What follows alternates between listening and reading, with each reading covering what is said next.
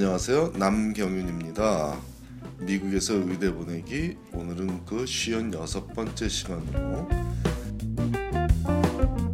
성소수자들의 의대나 치대 진학에 제약은 없는지에 대해 알아보기로 하겠습니다.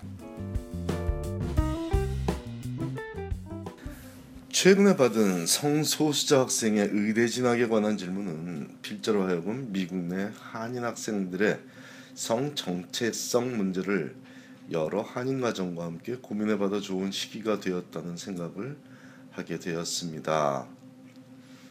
적어도 필자와 함께 노력해서 의대나 치대에 진학한 학생들 중에도 성소수자들이 존재하며 필자가 그들과 어떤 대화를 나누며 지도했는지를 좀 더 많은 한인 가정과 공유하여 현재 이 문제로 의대나 치대 진학을 고민하는 가정이 있다면 직접적 도움을 주고 혹시라도 향후에 이 문제가 불거질 가정에는 자녀가 성 정체성 문제로 고민하기 시작하는 단계에서부터 부모가 대처하는 데 도움을 주고자 합니다. 학생이 성소수자라고 해서 미국에서 의대나 치대에 진학하는 것이 어렵거나 특 정한 제약이 있다고 보기는 어렵습니다. 하지만 법으로도 금지되어 있는 성소수자 차별에 대한 질문에 필자는 전혀 문제가 없다라는 대답 대신에 제약이 있다고 보기 어렵다라고 대답하고 있는 점은 주지할 사항입니다. 의대를 포함한 의료 분야 전반에 전반에 걸친 성소수자들을 대하는 자세는 보수적인 입장이다 보니 조심스러운 답을 하고 있습니다. 현재 미국에서 성소, 성소수자를 표현할 때 SGM 즉 Sexual and Gender Minority라는 포괄적 표현과 LGBTQ+ 즉 레즈비언, 게이, bisexual, 트랜스젠더, queer 혹은 questioning 이라는 좀 더 구체적인 표현을 사용하고 있으며 SGM이라는 표현에서 말하듯 성적 취향과 성별 구분의 두 부분에서 대다수의 사람들과 다른 점을 갖고 있는 사람들을 성소수자라고 분류하죠. 성적 취향은 사랑을 느끼는 대상의 차이가 있는 경우로 보편적으로 이성에게 느끼는 감정을 동성에게만 느끼는 사람도 있고 이성과 동성 모두에게 느끼는 경우로 분류되므로 굳이 이 기준대로 표현하자면 이성애자라고 부를 수 있는 보편적 대중이 있으며 동성애자 그리고 양성애자로 나누게 됩니다.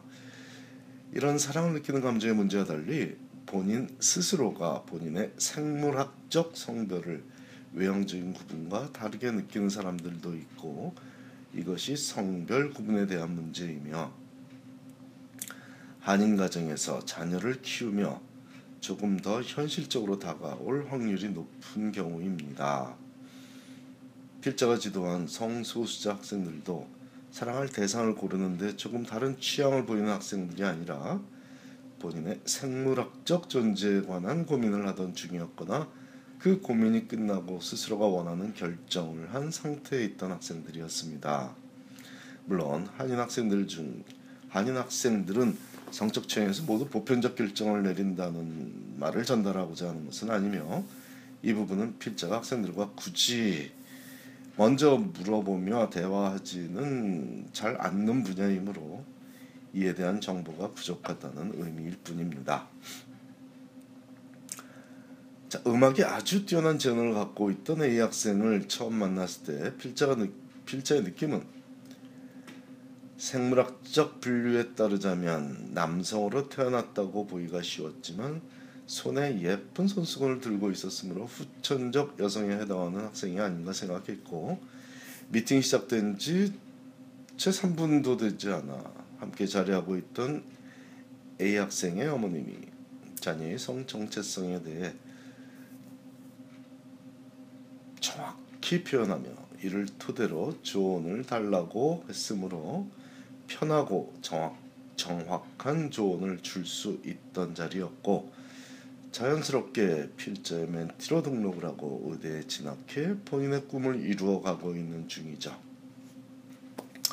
그런가 하면 B 학생은 운동을 잘하게 생긴 체형과 아주 당돌한 표정을 하고 필자 앞에서 질문을 하고 있었고 B의 가족 세 명은 조용히 B와 필자의 대화를 듣고 있었습니다. 대화 중 B의 누나가 하는 말에 필자는 참 다행이라는 생각을 했었죠. 생물학적 여성으로 태어났던 B는 어린 시절 생물학적 남성으로 다시 태어난 경우였고 신의 뜻을 정확히 알지는 못하는 필자로서는 적어도 눈앞에서 당당하게 살아가며 미래 미래 성소수자들을 적극적이며 공개적으로 돕는 의사가 되기를 꿈꾸는 한 한인 학생의 호르몬이 제 기능을 못하는 병에 의해 평생 고, 고생하지 않으며 살아가게 되어서 다행이라는 생각을 한 것입니다. 2017년 현재 미국에서도 성소수자로 살아간다는 것은 쉽지 않은 일이며 이는 의대생이든 레지던시든 어떤 의료 전문가든 모두에게도 해당되는 통계와 기사가 연일 발표되고 있습니다. 농담사나 하는 말이 있습니다. 저 아이비리그 대학 중에 하나죠. 브라운 대학. 브라운 대학에는 크리스천보다 학생보다 게이 학생이 더 많다고 그런 말을 합니다. 뭐 농담이겠죠. 네, 필자도 이게 현실은 아니어야만 한다고 믿고 있고 바라며 살아가다 보니 즉 아직도 나와 다른 혹은 나보다 불쌍한 사람으로 성소수자들을 보고 있는 것이 사실입니다. 필자처럼 진보적 진보적 성향으로 젊은이들과 매일 대화하며 살아가는 기성세대도 이러하니 조금 덜 진보적인 성향의 일반적 한인 이민 가정에서 성소수자 자녀를 대할 때 많이 당황하는 것이 당연할 수 있습니다. 하지만 이런 성 정체성의 문제는 자녀의 여러 조건 중 하나일 뿐이지 이 문제로 자녀의 인생 전체를 실패한 경우로 볼 이유는 절대로 없습니다. 특히 성소수자들이 자신의 성 정체성을 드러내기 어려워하므로 의료 혜택의 사각지대에 놓여 있다는 사실을 잘 활용하면 성소수자 학생들을 의대에 보내는 일은 어렵지 않았습니다. 미국 사회의 다양성을 이해하고 존중하는 마음가짐이면 다른 분야도 그러하겠지만 특히 의료 분야에서 전문가로 살아가며 인류를 위해 살아간다는 보람을 느끼는 데는 그런 보람을 느끼며 살아가는 데는 큰 문제가 없습니다. 적어도 그런 사실을 공개하며 필자에게 자녀를 데려왔던 가정에서 자란 학생들에게 성 정체성, 성소수자라는 사실은 눈이 나빠 안경을 낀 정도의 분위기로 느끼게 해준 부모들의 사랑과 노력에 보답하듯 사회를 위한 사랑과 봉사로 발전되는 것을 지켜봤으므로 여러 한인 부모들과 공감했으면 좋겠습니다. 하지만 지금 이 순간에도 이 공감을 하자고 글을 쓰고 말을 하는 순간에도 딸이 얼마 전 집에 데려온 남자친구가 건강하고 건전한 젊은 남자에서 참 다행이라는 생각이 드는 것은 필자의 한계인가 봅니다.